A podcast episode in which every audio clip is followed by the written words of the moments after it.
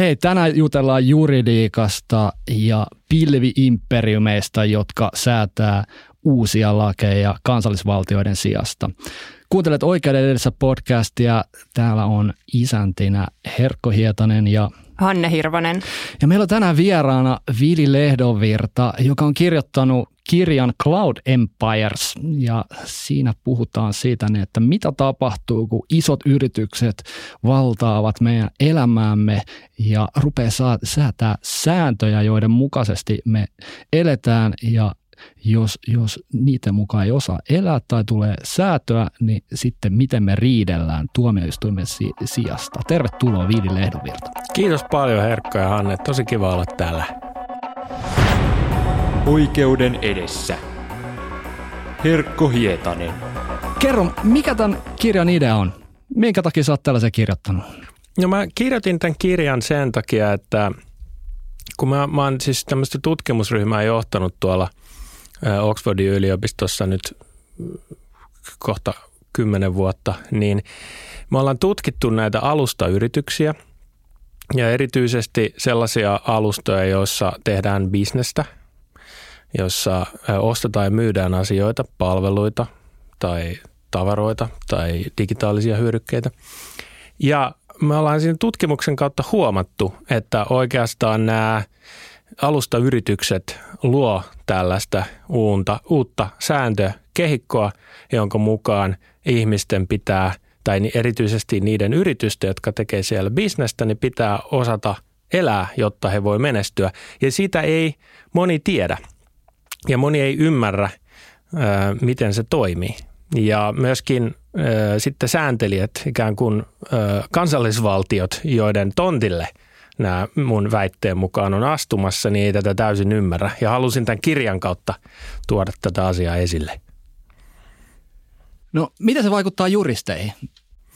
No esimerkiksi sillä tavalla, että tämä kirjahan alkaa sellaisella anekdootilla tällaisesta riitatilanteesta, missä ostaja ja myyjän välille tällaisessa kansainvälisessä kaupassa on, on syntynyt riitaa. Mutta siihen niin sitä riitaa ratkomaan tulee ei kansallinen tuomioistuin eikä välimies tuomioistuin, vaan tämmöisen digitaalisen alustan tällainen virtuaali tuomari, eli käytännössä asiakaspalveluihminen, joka on koulutettu tällaiseen riidanratkontahommaan. Ja jotta tässä, jos, jotta osapuolet tässä riidassa voi niin kuin menestyä ja kääntää se homma edukseen, niin niiden pitää tuntea sen alustan säännöt. Ja e, jos juristia pyydetään neuvomaan tällaisessa riitatilanteessa osa, riidan osapuolta, niin sen pitää tuntea sen alustan säännöt ja, ja ikään kuin oikeuskäytäntö, miten he soveltaa näitä sääntöjä ja, ja, ja ikään kuin tulkintaohjeet, eikä kansallista oikeutta tai, tai välimiesoikeutta. Okei, okay. miten ihmeessä sä oot päätynyt tutkimaan tällaista ja vielä tuollaiseen fansiin yliopistoon Oxfordiin? Sä oot, sä oot siellä siis professorina toiminut nyt Joo. ja miten suomalainen Vili Lehdonvirta päätyy yhteen maailman arvostetuimpaan yliopistoon professoriksi? No niin, no siis mun titteli on tosiaan taloussosiologian ja digitaalisen yhteiskuntatutkimuksen professori. Mähän väittelin – Turun yliopistosta 2009 taloussosiologiasta ja sitä ennen niin informaatioverkostojen koulutusohjelman DI-tutkinnon tein TKKlla. Ja miten mä nyt sitten päädyin monien vaiheiden kautta Oxfordiin, niin tietysti sosiologina ajattelen sillä tavalla, että elämä nyt on tämmöinen sarja erilaisia sattumuksia ja sitten me ää, kerrotaan sitä tarinoita. Me, me kudotaan nämä erilaiset sattumukset jotenkin loogiseksi syy-seuraussuhtaiden poluksi, joka vääjäämättä tuo meidät siihen pisteeseen, missä me nyt ollaan. Mutta sitten nämä tarinat voi aina muuttua, kun ne faktat muuttuu. Eli siinä mielessä me nyt en pistä paljon painoa niin kuin sosiologina tällaiselle elämäntarinalle. Mutta kuitenkin se, se, miten mä sen asian joskus kerron, on se, että tota, riippuu kuinka kaukaa tämä aloitetaanko ihan lapsuudesta saakka, ehkä ei, mutta tota, ää, mä olin alun perin, mä olin tämmöinen niin kuin ää, bedroom hacker, kotikoodaaja Ja tota, sitten olin siinä IT-boomin aikaan 2000-luvun taitteessa töissä ohjelmoijana Jippillä.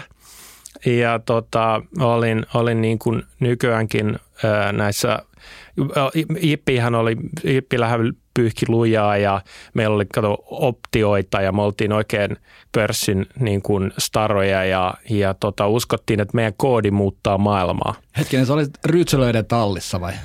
Oliko se, öö, oliko se sama jengi? Joo, tai olisiko Rytsölät jo eksitannut siinä vaiheessa. Että siellä oli Johannes Dahl ja tällaisia kuuluisuuksia.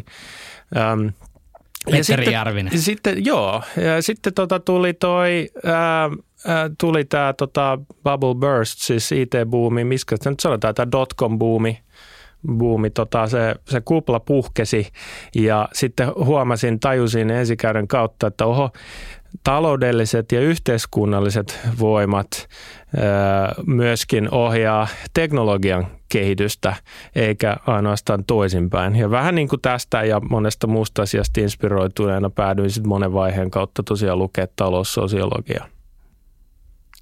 Toi on tosi kiinnostava, kiinnostava tarina ja, ja mielellään tietenkin kuulisi lisää tutkijan elämästä Oxfordissakin ja, ja siinä akateemisessa ympäristössä, mutta jos tässä vaiheessa palataan vähän takaisinpäin ja, ja tähän kirjaan ja, ja nyt tehtyyn tutkimukseen, niin nämä digitaaliset alustat, alustayritykset on nyt siis ottamassa tai ottaneet jo sun väitteen mukaan niin, niin valtiolta ikään kuin tämmöisiä valtaa tai vallankäytön tehtäviä, tehtäviä, mm. jotka perinteisesti on kuulunut ikään kuin valtion tämmöiseen vallankäyttömonopoliin, niin itselleen. Ja, ja otsikosta voi tavallaan rivien välistä ymmärtää, että tästä seuraa jotain ongelmia, kun, kun siinä sitten jatketaan, että miten, miten tätä kontrollia voisi sitten näihin Joo. alustayrityksiin saada takaisinpäin. Niin kuvaisitko vähän tätä, tätä, mikä tässä ikään kuin on se ongelma nyt? Joo, no siis nämä, eh, tosiaan nämä alustayritykset on tuonut nettiin ja digitaalisen talouteen omaisuuden suojaa ja, ja ne toimeenpanee sopimuksia ja, ja, ja ne reguloi markkinoita. Et tällä tavalla ne toteuttaa niin kuin valtion tämmöisiä hyödyllisiä arvokkaita tehtäviä, mutta tällaisessa kansainvälisessä digitaalisessa ympäristössä. Mutta se ongelma tulee siitä, että – joskus ne käyttää sitten tätä valtiomaista valtaansa niin äh, häpeilemättä täysin omaksi edukseen. Et ne on tavallaan valtiona, ne ei ole mitään demokraattisia valtioita, vaan ne on tällaisia autokraatteja. Ja jos nyt otetaan esimerkiksi vaikka tota, ähm, yhdessä kappaleessa mä kerron tämmöisen ähm, applikaatioyrittäjän tarinan – ja tällaisia, tämä on amerikkalainen applikaatioyrittäjä, mutta mä tiedän, että Suomessa on, on niin kuin ikään kuin vastaavia tapauksia. Eli äh, Andrew Gazdecki niminen kaveri, äh, hyvin vaatimattomasta taustasta äh, Chicagosta lähtöisin oleva kaveri, mutta tota, äh, collegeissa – opiskellessaan pääsee collegeen ja ryhtyy tota applikaatioyrittäjäksi. Apple App Store mahdollistaa tämän, että hän pystyy myymään yhtäkkiä applikaatioita asiakkaille ympäri maailmaa ja hänestä tulee, tuleekin tämmöinen niin kuin menestyvä pieni, pieni, pieni, pieni kautta keskisuuri yritys. Ja tota, kaikki menee hyvin ja business kasvaa ja sitten hän neuvottelee jo sen myymisestä pääomasijoittajalle – ja hän voisi niin kuin vihdoin vaurastua. Ja juuri sillä hetkellä, kun, kun keskustellaan tästä myyntikuviosta, niin Apple ilmoittaa, että joo, me ollaan tekemässä pieni muutos tähän meidän App Storen sääntöihin. Ja nämä App Storen säännöt, niin ne on tällainen ikään kuin oikeudellinen dokumentti, semmoinen monikymmensivuinen dokumentti, joka on jaettu tämmöisiin pykäliin ja, ja paragrafeihin, paragrafeihin ihan niin kuin joku, joku tuommoinen laki. Ja sitä, näitä sääntöjä sitten tulkitsee nämä Applen ikään kuin App Storein moderaattorit. Ja Apple ilmoitti, että no me ollaan nyt tekemässä tämmöinen pieni muutos näihin sääntöihin, joka by the way tekee juuri sinun bisneksestäsi laitonta. Eli koko tämä, mitä tämä kaveri on rakentanut, niin on yhtäkkiä, niin Apple on sanomassa, että sä et enää saa tehdä tätä bisnestä. Ja aika moni, ja tämä on tapahtunut monta kertaa, ja aika moni bisnes tässä vaiheessa vaan toteaa, että no hitto ja pakkaa kamansa ja, ja nuolee haavoja ja painuu hima. Mutta tämä Andrew oli kovapintainen kaveri ja se rupesi taistelemaan sitä vastaan. Me voidaan kertoa myöhemmin jutella, mitä sitten tapahtui, mutta pointti on tämä, että, että pystyy ilman mitään ikään kuin ennakkovaroitusta tämä NS-virtuaalinen lainsäätäjä päättämään. No nyt me tehdäänkin tällainen muutos näihin lakeihin – että by the way, tämä mihin te olette investoinut viimeiset viisi vuotta, niin ei olekaan enää sallittua. Ja vielä tässä on tärkeä pointti, että ne ei sovella näitä NS-lakejaan välttämättä tasapuolisesti. Eli esimerkiksi IBM, joka oli Applen kumppani, te- teki samanlaista bisnestä kuin Andrew Gazdekin firma, samanlaisia appeja. IBM sai jatkaa tätä bisnestä. Andrew Gazdek ja muut tämmöiset pikkutoimijat ei.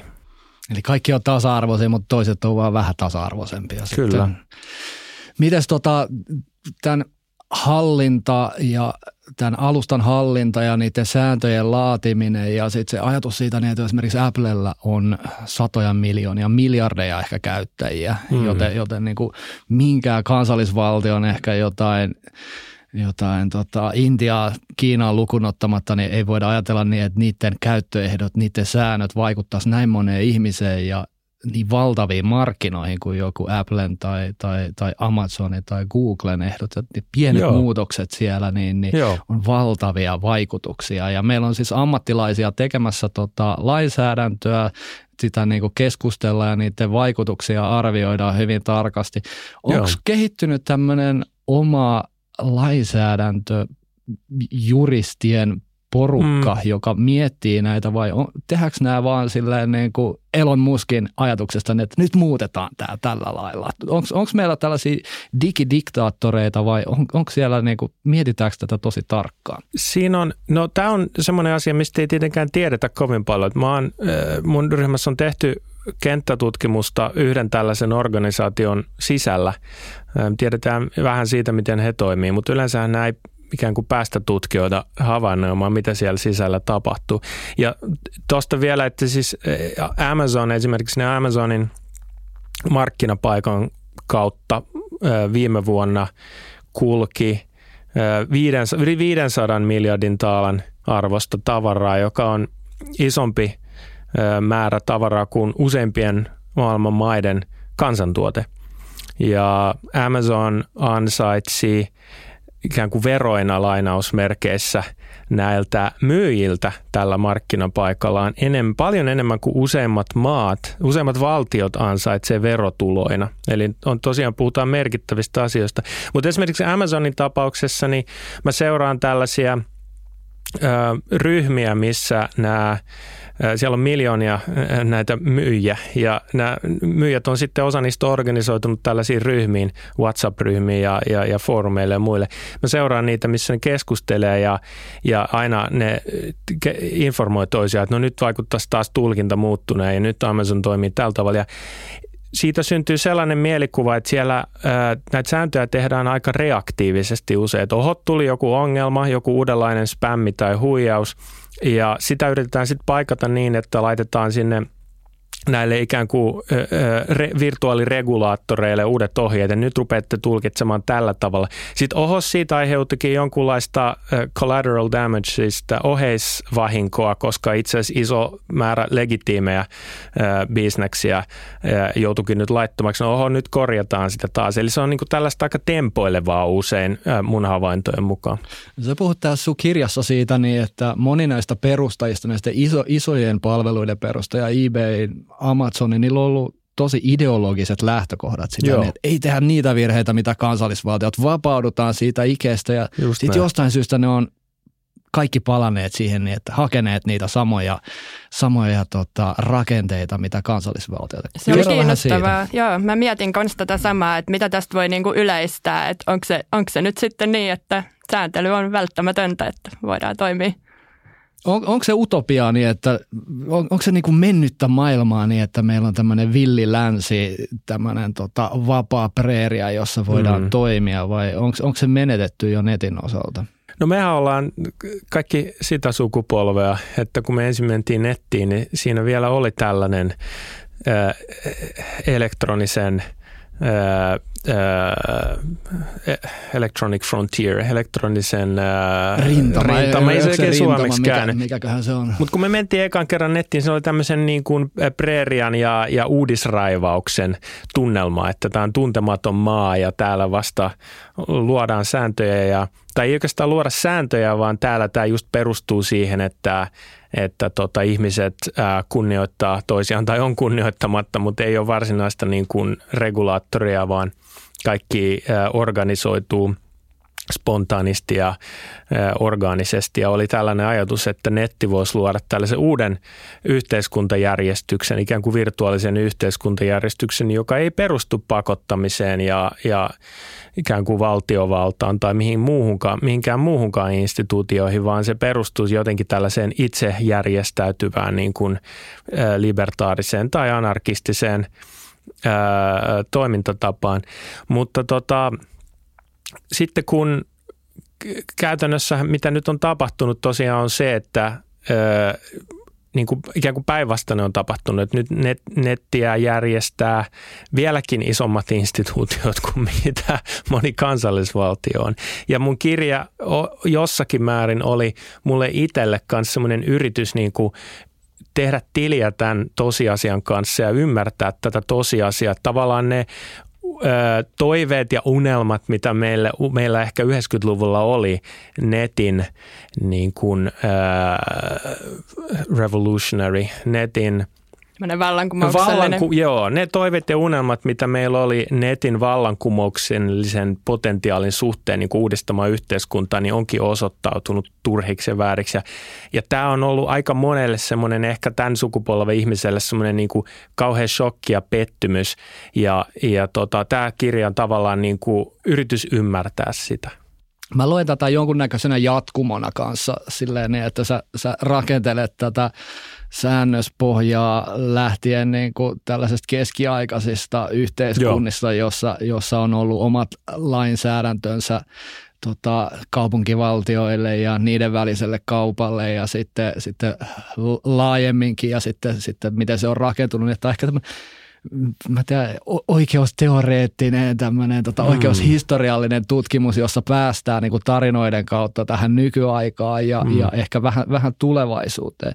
Yksi kiinnostava väite muuten, josta mä haluan jutella, on, sä puhut kommunismista ja suunnitelmataloudesta ja vertaat sitä siihen niin, että nämä libertaariset founderit siellä niin on halunnut siitä poispäin ja päädyt sitten niin, että itse asiassa ne on hyvin lähellä sitä, niin että siellä on hyvin Joo. paljon yhtenäväisyyksiä. Voit sä siitä Joo, se on mun sanoa? mielestä aika hurja juttu, mitä ehkä täysin nyt ymmärretään, että jos lukee vähän neuvostohistoriaa, erityisesti sitä suunnitelmatalouden historiaa, niin heillähän oli se idea ja tavoite siinä, että voitaisiin sen sijaan, että niin kuin, resurssit allokoituu markkinoilla vähän välillä irrationaalisesti ihmisten erilaisten hassujen mieltymysten ja ja lyhytnäköisyyden ja muun mukaan, niin voitaisiin tällä tavalla organisoidusti, lasketusti, optimoidusti allokoida resurssit sen informaation pohjalta, mitä yhteiskunnasta kerätään. Ja he yrittivät sitten, neuvostokeskussuunnittelijat, niin kerätä mahdollisimman paljon dataa. Mä oon käynyt vanhoja lähteitä läpi, joissa arvioidaan, että siinä 60-luvun alussa niin tämä neuvosto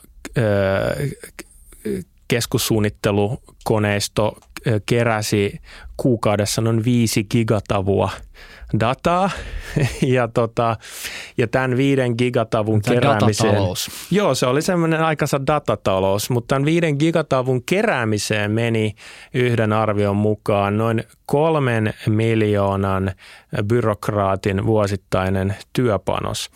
Ja ongelma oli se, että nämä tietojen käsittelylaitteet silloin ei ollut vielä sillä tasolla, että oltaisiin pystytty sitten tätä viiden gigatavun pakettia edes analysoimaan kunnolla, vaan siinä vaiheessa, kun saatiin se suunnitelma vihdoin valmiiksi, niin oli itse asiassa suunniteltava periodi oli kehtinyt jo alkaa.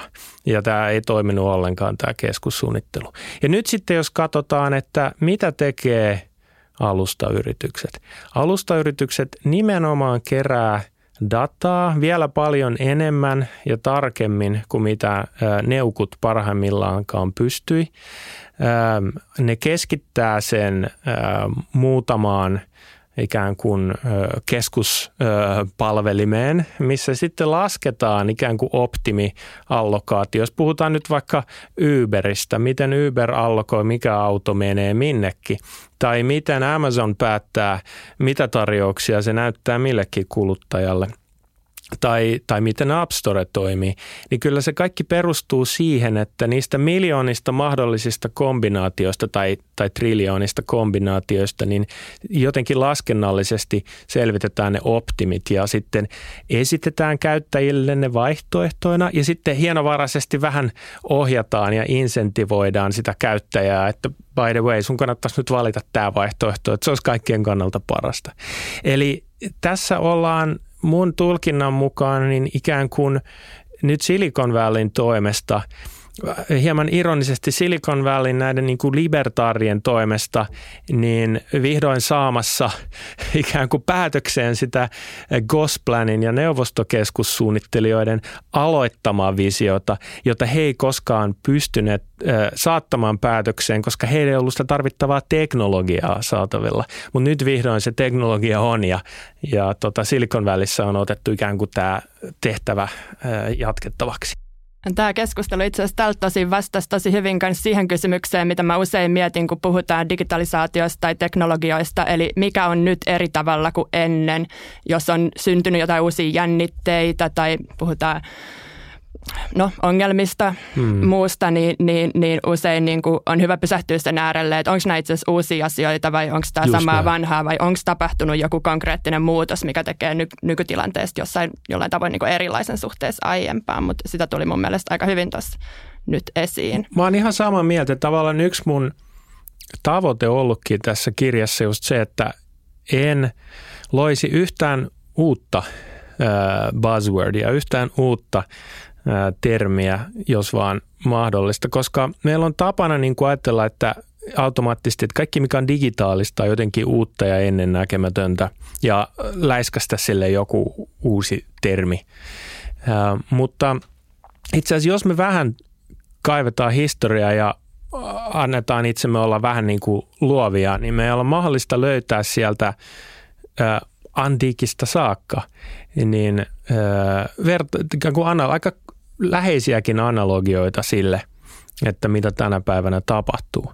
Ja sitten tuntemalla nämä historialliset ö, vertauskohteet, niin meidän on mahdollista myöskin ymmärtää ja saada vähän niin kuin analyyttistä ö, ö, etäisyyttä näihin nykypäivän tapahtumiin. Ja sen takia tässä kirjassa niin mä käytän mahdollisimman paljon historiallisia analogioita ja – ja siellä on jopa siellä on lainauksia muinaisista öö, pyhistä teksteistä ja viisauksia, jossa ikään kuin pyritään osoittamaan, että näiden samojen asioiden ja samojen ongelmien kanssa ihmiskunta on kamppailu jo vuosituhansia.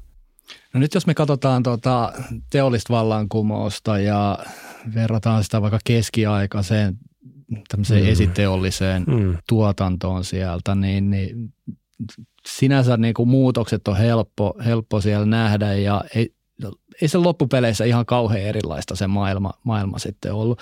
Onko meillä samanlainen, jos me katsotaan, hävitetäänkö me se perspektiivi nytte, kun me katsotaan ja ajatellaan, ehkä vähän jatkaa tätä, mitä Hanne, Hanne tässä kyse, kys, kyseli siitä, niin että pystytäänkö me objektiivisesti edes omaa aikaa mm. seuraamaan ja tutkimaan ja ymmärtämään sitä? Joo, siis tämä on, tähän kutsutaan aikalaissokeudeksi. Me ei pystytä tässä ajassa välttämättä näkemään niitä isoja muutoksia, jotka sitten jälkeenpäin katsottuna vaikuttaa, että itsestään selvästi silloinhan ne oli jo käynnissä.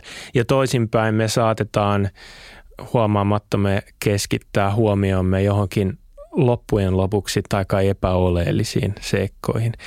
Ja jälleen mä uskon, että historiaa tutkimalla ja historiallisia analogioita –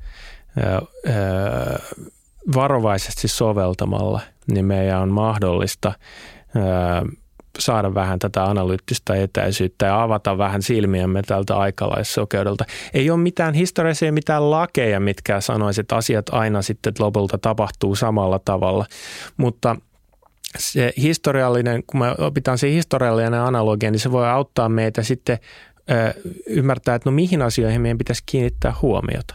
Että jos niin kuin käytännön esimerkki, niin ähm, kun tosiaan kirjan nimi on Cloud Empires ja ähm, mä puhun siitä, että miten nämä alustayritykset on ottaneet tällaisen äh, valtiomaisen vallan itselleen t- tässä ylikansallisen digitaalisen talouden järjestämisessä ja, ja, ja niin kuin, äh, organisoimisessa, niin sitten me voidaan, no sitten kun me kysytään, että no mitä, mitä seuraavaksi tapahtuu tai mitä me voidaan tehdä asialle, niin sitten me voidaan katsoa, no miten historiallisesti, mitä, mitä imperiumeille tapahtuu tai miten, miten demokratia syntyy Euroopassa keskiajalla. Okei. Nyt me ollaan kartoitettu siis näitä tota, alustayrityksiin liittyviä ongelmia erityisesti ehkä niin kuin talouden ja kaupankäynnin näkökulmasta ja, ja juristina tietenkin miettii just kilpailuoikeudellisia kysymyksiä mm. ja sopimusoikeudellisia kysymyksiä. Ja tietenkin kiinnostaa sitten kuulla myös ajatuksia siitä, että voiko näitä ongelmia jotenkin ratkaista, mutta ennen kuin siirrytään sinne päin, niin, niin oliko jotain ehkä toisen tyyppistä esimerkkiä vielä nostaa, nostaa esiin sitten näistä niin kuin nimenomaan ongelmista, vaikka kuluttajien Joo. tai kansalaisten näkökulmasta? No yksi aika hyvin tunnettu keissihän on ähm, jälleen, jälleen Apple, mutta Apple ja Spotify. Eli Spotify oli monta monta vuotta äh, suosituin musiikkiaplikaatio App Storeissa – ja jos sä haet App Storeissa hakusanalla music, niin ensimmäinen äh, hitti on aina Spotify. Mutta sitten 2019 yksi päivä Apple julkaisee oman kilpailevan applikaationsa nimeltä Apple Music. Ja seuraavana päivänä, jos sä menet App Storeen ja teet sen saman haun, niin Spotify ei enää olekaan ykkös hitti. Se ei ole edes kakkoshitti, se ei ole edes kolmoshitti. Se on vasta 23. niissä hakutuloksissa. Ja siinä edellä on kaikenlaisia appeja, mitkä ei olisi niin relevantteja liittyen musiikkiin. Eli Apple käytti hyvin häikäilemättä tätä regulaattorimaista asemaansa sillä markkinalla ikään kuin hävittääkseen kilpailijan se meni below the fold, eli piti ladata uudet, uudet tulokset sinne todennäköisesti, ja se on tapa piilottaa ruumis, laittaa se Googlen haun kakkossivulle. Kyllä. Ja toinen, jos nyt katsotaan sitten toinen, vaikka Amazon esimerkki, niin ähm, toi, ähm, tai, tai, tai, no, tämäkin on oikeastaan Apple siinä mielessä, Amazon ja Amazon Prime ja Netflix, kaksi kilpailevaa yritystä – ja Applehan laskuttaa tämmöisen 30 pinnan, mitä kutsutaan usein kehittäjien piirissä Apple-veroksi ja samaten Google-vero, 30 pinnaa tuloista myy- tai myynnistä App Storessa. Niin nyt jos tämmöinen videostriimausapplikaatio niin kuin Netflix tai Amazon Prime joutuu maksaa 30 pinnaa niin kuin bruttomyynnistä suoraan Cupertinoon, niin aika kalliiksi tulee – mutta tota, Apple antoikin tuolle Amazonin Primelle alennuksen. Ja tota, miksi? Tämähän nyt ei vaikuta oikein, että siellä kohdeltaisiin tasapuolisesti kaikkia kilpailijoita. No, ja, ja, ja tässä uudessa itse asiassa, niin kun, nyt jos puhutaan niin kuin mitä siellä voidaan tehdä, niin EU-regulaatiossa Digital Markets Act – niin siinä nimenomaan vaaditaan, että tämmöisen, tämmöisen dominoivan alustan pitäisi tarjota, mitä sen sanotaan suomeksi, että niin kuin reiluja ja tasapuolisia sopi, niin kuin sääntöjä kaikille. Niin, siellä on tätä ajattelua tällaisista portinvartijayrityksistä. Joo, joo niin portinvartija ei saa kohdella eri tavalla ainakaan, ainakaan priorisoida omia palveluita. Mutta miten, tämä, miten Apple perusteli tämän epätasa-arvoisen kohtelun? Se sanoi, että no meillä on aina itse asiassa ollut tämmöinen, tämmöinen niin kuin erityisohjelma for qualifying premium video apps, josta me ei ole aikaisemmin mainittu. Ja nyt Amazon Prime niin kuin sattuu, sattuu niin kuin qualify, että se sopii tämän ohjelman puitteisiin ja, ja Netflix ää, ei. Eli tämä meni ihan meidän sääntöjen mukaan. No kukaan tarkkailija ei ole koskaan kuullutkaan tästä ohjelmasta mitään. Se vaikuttaa, että se on ihan vaan niin kuin päästä keksitty tekosyy sille, että voidaan kohdella epätasa-arvoisesti ja kuitenkin väittää, että se olisi edelleen niin kuin rule of law, että ikään kuin sääntöjen mukaan tässä mennään. Mutta nyt jos sanotaan Spotify haluaisi tämän, tai anteeksi Netflix haluaisi tämän päätöksen sitten niin kuin kiistää ja viedä johonkin tuomioistuimeen, niin niiden pitäisi varmaan aika monta vuotta käydä asiaa asiasta oikeutta. Siihen mennessä Amazon Prime on jo, jo ikään kuin putsannut pöydän sillä saralla. Eli tämä on niin kuin esimerkki sekä siitä, että miten nämä pilviimperiumit voi väärinkäyttää tätä asemaansa kilpailun ö, vääristämiseksi ja myöskin esimerkki siitä, että miten vaikeaa se on ö, sitten kuitenkin lainsäädännön keinoin kansallisvaltiolle tai EUlle – siihen puuttua. Niin, tämä on jännä, jännä ajatus. Meillähän on lainsäädännön osalta niin se ajatus niin, että tuomioistuimessa ei voi puolustautua sillä niin, että en tuntenut lainsäädäntöä. Tällä on joku hieno latinankielinen termikin, jota, jota ei nyt tule tuu, tuu mieleen. Mutta sitten jos mietitään niin, että meillä on näiden useimpia ää, sivuja, kymmeniä sivuja pitkät käyttäjäehdot, jota tosiasiassa kukaan ei jaksa lukea läpi. Joo. Esimerkiksi Applella, niin mä muistan, sieltä tulee telkkarissa, räpsähtää semmoinen, että hyväksyn käyttöehdot ja sitten siinä näytetään pieni boksi ja sitten siinä on 1 mm, kautta 50 mm. sivua siitä, mm. niin että mm. rupeatko television kaukosäätimellä edes onko kukaan koskaan lukenut mm. niitä. Ja sitten sinne on johonkin piilotettu tämmöinen teksti, tai ei ole piilotettu. Kuka sitä muistaa enää, Joo. E- enää sitten. Et. Ja eihän ne välttämättä, kun pointti on vielä se, että he, nämä yritykset ei sinänsä koe edes itse olevansa näiden omien kirjoittamiensa sääntöjen niin kuin täysin velvoittamia. Tällä hetkellä siellä ei täysin toteudu tämmöinen, rule, mikä on rule of law suomeksi? Mutta siellä ei toteudu täysin tämmöinen – rule of law, että näiden ikään kuin hallinnoitsijoiden, näiden, näiden niin kuin ikään kuin lainausmerkeissä virkamiesten päätökset näillä alustoilla perustuisi aina ennalta kirjattuihin sääntöihin – Tämmöinen ajatus laillisuusperiaate. Joo, laillisuusperiaate. Joo, no, se ei täysin sitoviin päätöksiin myöskään semmoinen, niin että saataisiin saatais jotain sellaista ennakkoratkaisua, Joo. johon sitten voisi viitata ja sanoa, niin, että tällä mennään ja Joo. sitten myös ne viranomaiset siellä olisi Joo, että saisi kirjallisen päätöksen ja sitten sit se voisi niin mahdollisesti haastaa. Mutta nyt itse asiassa tähän on jonkun verran tulossa tai tullut parannusta, että EUlta on uusi äh, regulaatio astunut voimaan juuri nimeltä Fairness in Platform to Business Relations – oh my god, lisää, lisää tällaista ja, datalainsäädäntöä. Ja, sen, ja siinä äh, asetetaan näille äh, portinvartija-alustoille sellainen vaatimus, että näihin käyttä, niin kuin bisneskäyttäjiin nimenomaan kohdistuvien ö, toimenpiteiden, jotka on, niin kuin, jotka hait, niin kuin, on kielteisiä vaikutuksia tähän heidän bisnekseensä, niin niiden pitäisi ensinnäkin niiden pitäisi perustua niihin ennalta sovittuihin sääntöihin. Ja toiseksi niin näille bisneksille sitten pitäisi tarjota valitusreitti, jos he kokee, että nyt se tehty päätös, päätöksen perustelut pitää antaa. Tyypillinen tilanne on, että bisnes yhtäkkiä suljetaankin pois sieltä alustalta. Vaikka yksi saksalainen lelufirma, kaksi kolmasosaa myynnistä tulee joulukuussa – Arvaatteko, että joulukuun ensimmäinen päivä niin yhtäkkiä tili onkin suljettu? Oho. No sitten yritä keksiä, miksi Amazon on sulkenut sen tili ja sieltä ei saa mitään ihmistä vastaamaan mihinkään. Niin nyt tämä regulaatio, tämä EU-regulaatio vaatii, että Amazonin pitäisi tällaisessa tilanteessa antaa kirjalliset perustelut, mihin, tämä, mihin sääntöihin tämä perustuu, tämä tilin sulkeminen – ja, tota, ja valitusreitti, jolla voi sen firman sisällä niin kuin haastaa tämän. Eli tämmöinen niin vetoomustuomioistuin, mutta sen alustan oma vetoomustuomioistuin, jossa tämä päätös voidaan, voidaan niin kuin vielä haastaa.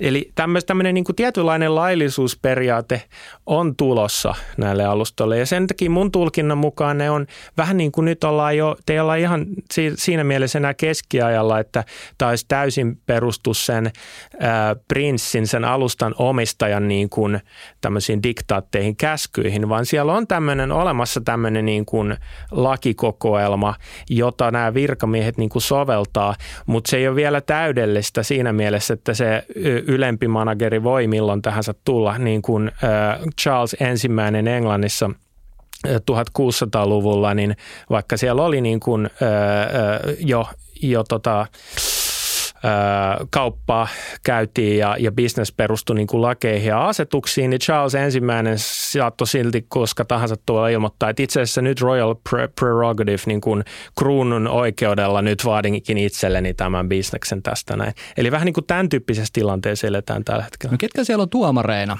Siellä me, meillä on siis kansainvälisessä kaupassa pitkään yleistynyt tämmöinen käytäntö niin, että me käytetään välimiehiä, ihmisiä, jotka mm. ei välttämättä ole tuomareita, joskus, joskus kylläkin siellä saattaa olla asianaajia ja siellä on professoreita, jotka toimii Joo. sitten välimiehinä tällaisessa riidanratkaisussa. Ketkä toimii tällaisilla alustoilla riidanratkaisussa? No siis tuossa on hirveän oleellista se, että niin välimiestuomioistuin on hirveän kallis ö, operaatio ja sen tyyppinen bisnes, mistä mä puhun tässä näin, niin se, se on ihan toisessa sfäärissä. Se ei olisi mitenkään niin kuin transaktiokustannusten puolesta mahdollista ratkoa näitä niin kuin perinteisissä välimiestuomioistuimissa.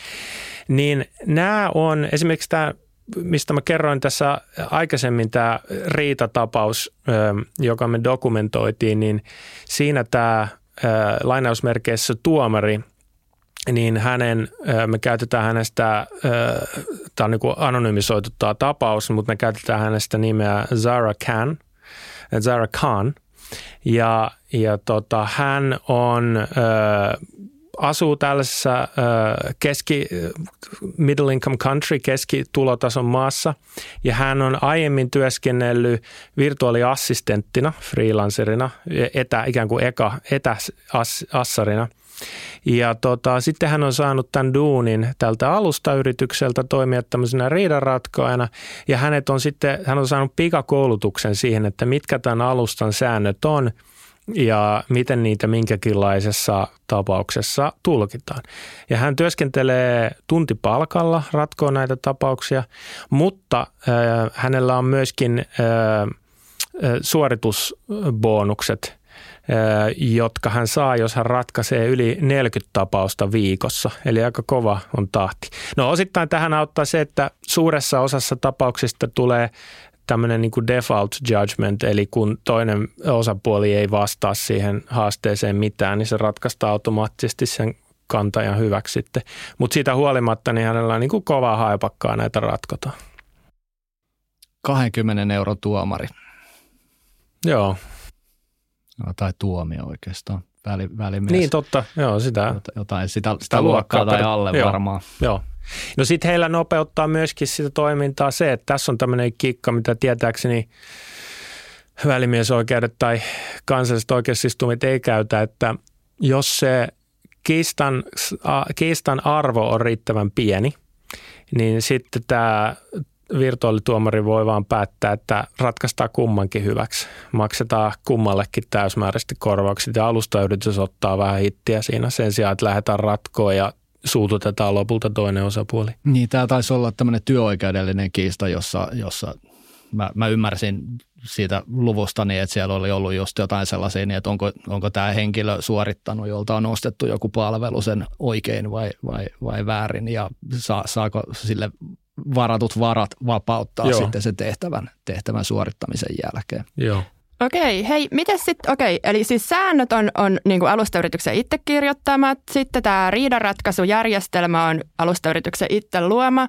Mitäs täytäntöönpano, onnistuuko sekin sitten? Joo, täytäntöönpano onnistuu, koska tällä, no sanotaan ensin, että miksi ei onnistuisi, niin äh, ajatellaan, me ajatellaan sillä tavalla, että valtio lopulta äh, panee täytäntöön äh, määräyksiään sillä tavalla, että heittää meidät tarvittaessa telkien taakse, että valtiolla on tämä väkivaltamonopoli ja se pystyy meitä kurittamaan fyysisesti tarvittaessa. Ja ajatellaan, että nämä no alustayrityksillä ei tätä mahdollisuutta ole, niin miksi meidän pitäisi niitä pelätä, että pistetään netti poikki, niin nehän katoaa alustayritykset eikä niistä tarvitse välittää. Mutta ei se mene näin, koska heillä alustayrityksillä on hallussaan meidän koko digitaalinen elämä. Ja meidän, jos me tehdään bisnestä netissä, niin niillä on meidän koko digitaalinen bisnes siellä hallussaan. Meidän digitaalinen identiteetti, meidän erilaisia digitaalisia assetteja ja sitten lopulta ihan myöskin kahisevaa. Eli näissä, näillä alustoilla bisnestä tekevät tahot, niin niiden ansiot menee ensin sinne alustayrityksen tilille, josta niitä sitten maksellaan takaisinpäin, jos maksellaan. Eli tämmöinen alusta voi jäädyttää myöskin varoja toimeenpannakseen päätöksiä. Ja se ikään kuin kuolemanrangaistus siellä on se, että suljetaan koko tili. Sä et voi enää koskaan tehdä bisnestä sillä alustalla. Ja sanotaan, että jos se oli se, millä koko sun elinkeino perustuu siihen, että myyt Amazonissa jotain villasukkia. Tai oot vaikka Uber-kuski kaupungissa, jossa Uberilla on käytännössä monopoli autoajelupalveluissa, niin silloin se tarkoittaa, että sulta on elinkeinovapaus viety, joka on aika kuitenkin kova perusoikeus. Ja siihen puututaan, sanotaanko, aika herkästi. Eli se ei ole, vaikka Uber-kuskien tapauksessa, niin se Uber voi sulkea sen tilin aika vähäisen niin kuin harkinnan tuloksena, koska se on heille aika kallista lähteä kaivelemaan, mikä tässä on totuus. Se ei perustu, osittain näiden alustojen just se tehokkuus ja se hienous ja miksi ne tarjoaa niin hyvää palvelua, niin se perustuu siihen, että siellä ei sillä tavalla ole, lähdetä mennä niin kuin perusoikeudet edellä, vaan se taloudellinen tehokkuus edellä, kun näitä järjestelmiä rakennetaan. Okei, toi perustuu osittain siihen niin, että noilla on valtava valta ja kattavuus ja nämä alustat on kasvanut sellaiseksi voittaja ottaa kaiken tyyliseksi. Puhutaan tällaisesta verkostovaikutuksista, jotka, mm. jotka sitten on, on osittain ollut kontribuoimassa sitten tähän, tähän järjestelyyn. Tota, nyt on puhuttu, sä puhuit tuosta, niin että Uber-tilit saatetaan sulkea ja paitsi että sieltä menettää sitten ne kyydit sieltä, niin, niin menettää, menettää maineen sieltä sosiaalisen media-alustalta, jos pölläytetään pois, niin menettää sen networkin, ne ihmiset sieltä, ne yhteydet sieltä Joo. ja aikaisemmat viestit sieltä. GDPR osittain toisen niin, että saa, saa oman datansa ottaa sieltä mukaan ja ajatus siitä, että se voisi viedä, viedä eteenpäin. Toinen vaihtoehto tässä, tässä niin kuin on ollut huomattavissa Esimerkiksi Martti Malmi kehittelee tällaista, mm. tällaista tota, hajautettua mainealustaa, jo, mm. jossa niin kuin mm. ei olisi riippuvainen sitten näiden alustojen maineesta, vaan se voisi, voisi viedä mukanaan ja se maine kulkisi alustalta toiselle, ehkä, ehkä tota, pseudonyymisti siellä. Niin onko tällaiselle hajautetulle järjestelmälle, vaikka Mastodoni, se tuli Joo. vastaukseksi sille niin, että, niin, että hajautettaisiin tällaiset sosiaaliset mediat. Meillä on vertaisverkot, jotka taas oli hajautettu sisällönjakojärjestelmä. Onko tällaiselle tulevaisuutta, mä vähän haastan sitä ja tuntuu niin, että näitä, näitä aina tulee ja sitä esitetään mm. ratkaisuksi, mutta lopulta toimiiko ne sitten No se onko, on just... yksikään semmoinen jäänyt elämään ja tullut vaihtoehdoksi? No kun se on just näin, että tämmöisiä vaihtoehtoisia hajautukseen perustuvia järjestelmiä on esitetty ja on rakennettu jo vuosikymmeniä. Ja aina, aina niitä sitten esitetään, että tässä on se uusi ratkaisu ja sitten ne ei kuitenkaan ota tulta alle ja oikein toimi. Ja, ja tota, mä tässä kirjassa paljon käsittelen sitä just, että no miksi sitten, kun tavallaan mäkin toivoisin, että tällaiset ratkaisut toimis. Ja yksi tapa ikään kuin vastata tähän kysymykseen, no miksi ne ei toimi, on se, että no miksi ne toimis netissä – jos ne ei toimi muuallakaan yhteiskunnassa. Eihän me yhteiskunnassakaan luoteta anarkiaa, vaan me luotetaan siihen, että valtio viime kädessä ylläpitää sääntöjä.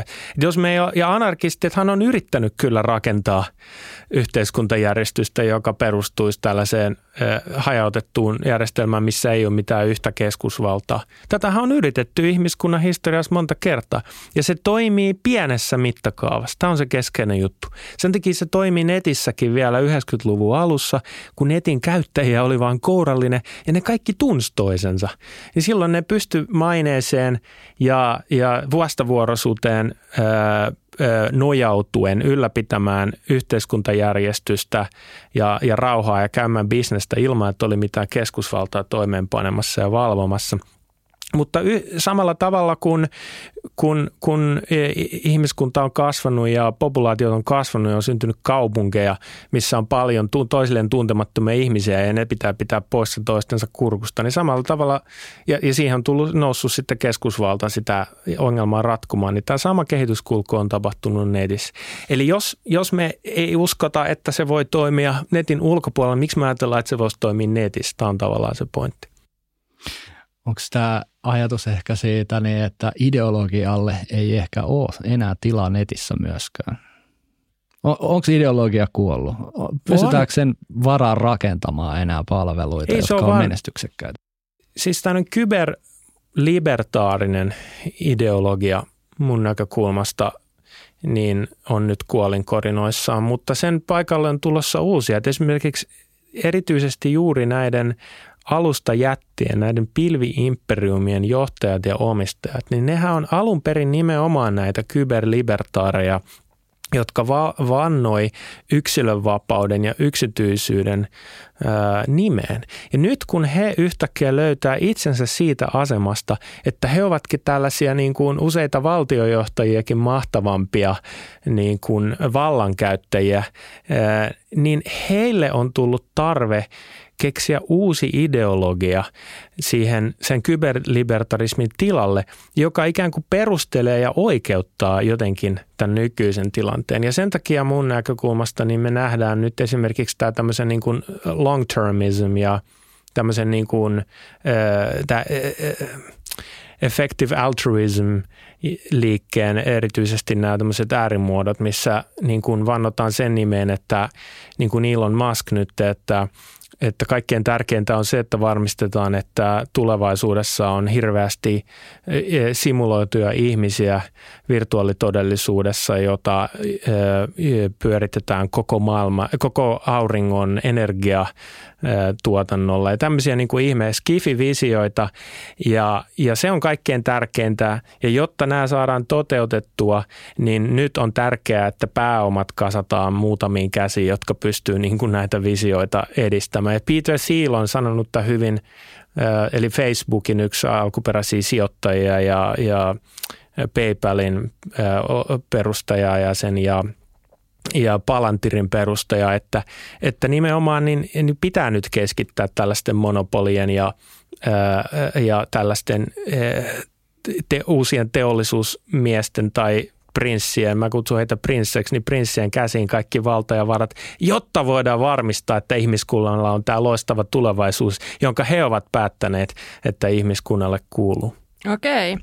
No jos tällaisia tuota, visioita tulevaisuudesta on niin kuin alustayritysten johdolla, niin miten sitten lainsäätäjällä EU-ssa tai Jenkeissä, kenen etu heillä on mielessä ja, ja mitä mahdollisesti sitten voitaisiin tehdä? No, kenen etu? Totta kai siis periaatteessahan meidän edustuksellisessa demokratiassa sillä lainsäätäjällä pitäisi olla sen kyseisen valtion alueella asuvien kansalaisten etu mielessä. Se ei aina tietenkään täysin toteudu, kun erilaiset intressit sitten pääsee ikään kuin tämä politiikan talousteoriat, eli erilaiset intressit pääsee siihen päätöksentekoon vaikuttamaan ja – ja, tätä, ja, ja Yhdysvallathan ei ole kauhean aggressiivisesti niin kuin tarttunut näiden alustayritysten valtaan ja se on just osin koettu, että se johtuu siitä, että ne on aika syvällä siellä etablishmentissa jo mukana, kun taas sitten EU-ssa, jossa tämä olisi myös kauppapoliittinen asia, vaikka ei sitä saa ääneen sanokkaan, koska VTO-sääntöjen mukaan me ei saada kauppapoliittisista syistä näitä alustayrityksiä rankoa, niin on toki tartuttu toimeen paljon ahkerammin on lyhdytty sääntelemään näitä yrityksiä. Mutta mun näkökulmasta yksi haaste tässä, keskeinen haaste tässä on just se, että EUkin edustaa, silloin mandaatti edustaa vain oman maaplänttinsä sisällä asuvia kansalaisia, kun taas alustojen käyttäjät – on enemmänkin hajautunut ympäri maailman. Ja nämä alustayritykset, heidän pilviimperiumien ikään kuin hyöty ja se arvo on juuri siinä, että ne tarjoaa tätä tämmöistä val- yhteiskuntajärjestystä tälle ylikansalliselle internetille, eikä vaan tietyn maapläntin sisällä asuville ihmisille ja mahdollistaa tällä tavalla halpaa, rajojen yli käytävää liiketoimintaa halvalla. Ja tästä tulee tämmöinen tietynlainen konflikti. Okei, meillä teollisen vallankumouksen aikana niin syntyi, syntyi kommunismi se, siitä ajatuksesta niin, että tuotannon tekijät rupes keskittymään, keskittymään yksin käsiin ja kuulostaa niin, että sama on tapahtumassa, tapahtumassa uudelleen. Siellä, siellä tota, oli ajatus siitä, niin, että työn, työn orjat kansa, sorronyöstä nouskaa ja yhdistykää ja, ja perustakaa ammattiyhdistyksiä, perustakaa puolueita, ottakaa tuotannon tekijät takaisin käsiin. Mikä on onko meillä tällaista vastausta nyt, samanlaista vastausta sitten tämän digitaalisen yksin käsiin joutuneen tuotannontekijöiden osalta? No nämä digitaalisen talouden työläiset, erilaiset alustatyöläiset, Uber-kuskit ja, ja Volt-kuskit ja, tai, tai Volttia vastaavien palveluiden muissa maissa nämä kuljettajat ja tämmöiset tekoälyä kouluttavat data labelerit, ihmiset, jotka labeloi dataa ja, ja sitten moderaattorit, jotka meidän ää, Twitter-viestejä siivoaa tuolla ja Facebook-viestejä, niin he ovat ikään kuin tämän alustatalouden työväkeä, jota ilman se koko järjestelmä ei pyörisi. Ja heillä on yleensä aika huonot työolot ja matala palkka. Ja he ovat organisoituneet ja yrittäneet sitten ää, ää, samalla tavalla kuin 1800-luvulla työväenliike niin nousta ikään kuin ää, kapinaan. Mutta nämä kapinat on epäonnistunut. Mä kerron tässä kirjassa niiden tarinan ja ne on epäonnistunut. Ne ei ole ollut riittävän voimakkaita. Ne on ikään kuin alustaprinssit on kukistaneet nämä kapinat. Ja mun teorian mukaan tämä johtuu siitä, että me ei olla vielä alustataloudessa 1800-luvulla, me ollaan vasta jossain 1400-luvulla. Ja itse asiassa siellä se, kuka näiden feodaaliprinssien valtaa rupesi uhmaamaan ja poliittisia oikeuksia itselleen vaatimaan, niin se oli tämä keskiajalla noussut uusi yhteiskuntaluokka, eli porvarit. Eli erilaiset kauppiaat ja ja käsityöläiset, joita keskiajan kasvat markkinat synnytti ja vaurastutti, niin rupes vaatimaan itselleen enemmän sanavaltaa siinä, että miten näiden kauppakaupunkien säännöt luodaan ja, ja kuka siellä niin kuin pitää valtaa. Ja, ja rupesi vaatimaan itselleen niin kuin oikeuksia, että heiltä ei enää se prinssi voikaan yhtäkkiä viedä sitä heidän liiketoimintaansa tai heitä, heitä tyrmää. Ja tota, he näitä oikeuksia ää, penätäkseen niin liittoutu keskenään – ja, ja tota, heillä oli sitä pääomaa ja heillä oli sitä tietämystä ja, ja, ja verkostojakin muihin ö, ikään kuin valtakeskittymiin sen verran, että he pysty sitten ö, ö, menestyksekkäästi itse asiassa niin kuin, ö, puskemaan takaisin niin kuin näitä prinssejä vastaan. Ja, ja keskiajalla Euroopassa syntyi näitä autonomisia kaupunkivaltioita, jossa porvareen raati piti valtaa, eikä tämmöinen perin, perinnöllinen feodaaliprinssi.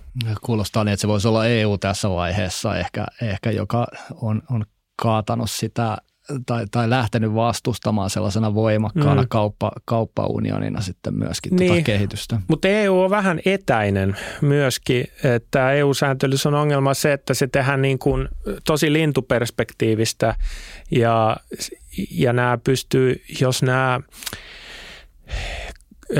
alustayritysten johtajat ei halua niin kuin tosissaan sitten niitä sääntöjä toteuttaa, ne pystyy aika paljon venkuloimaan. Mä kerroin aikaisemmin tästä, miten Apple pystyy keksimään, että no meillä oli tämmöinen sääntö alusta saakka, joka antoi meille oikeuden niin kuin sorsia yhtä palvelua toisen kustannuksella, että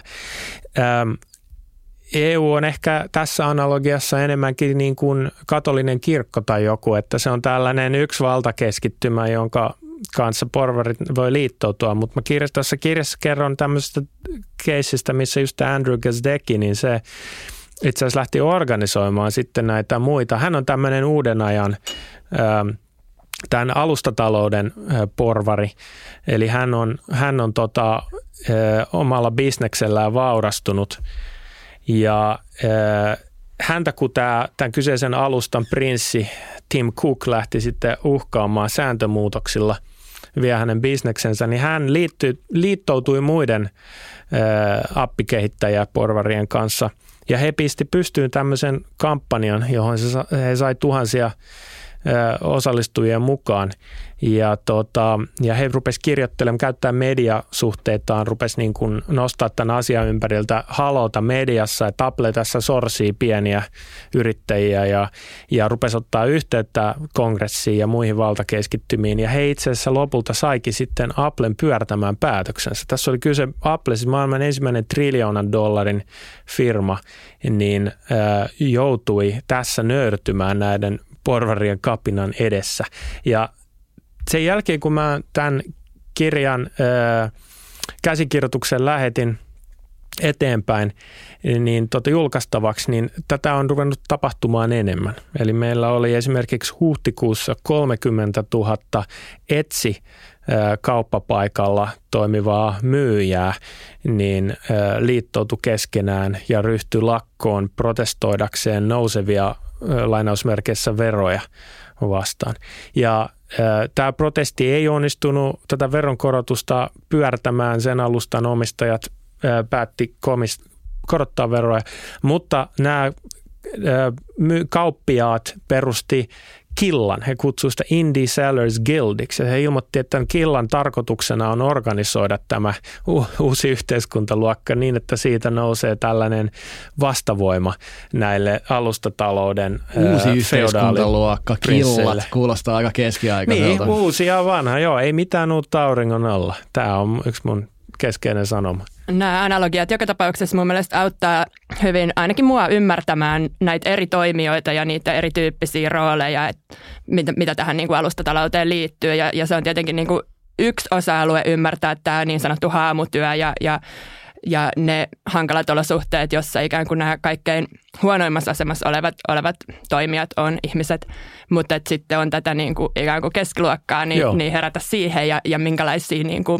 mitä dynamiikkaa siitä seuraa, niin tämä on myös ollut mulle niin kuin ilo tavallaan tätä keskustelua kuulla ja lukea. Mitä, mistä tämä Cloud Empires on ilmestynyt tässä syksyn aikana? Mistä sen saa Suomessa? No viimeis, kun Älä vaan sano Amazonista.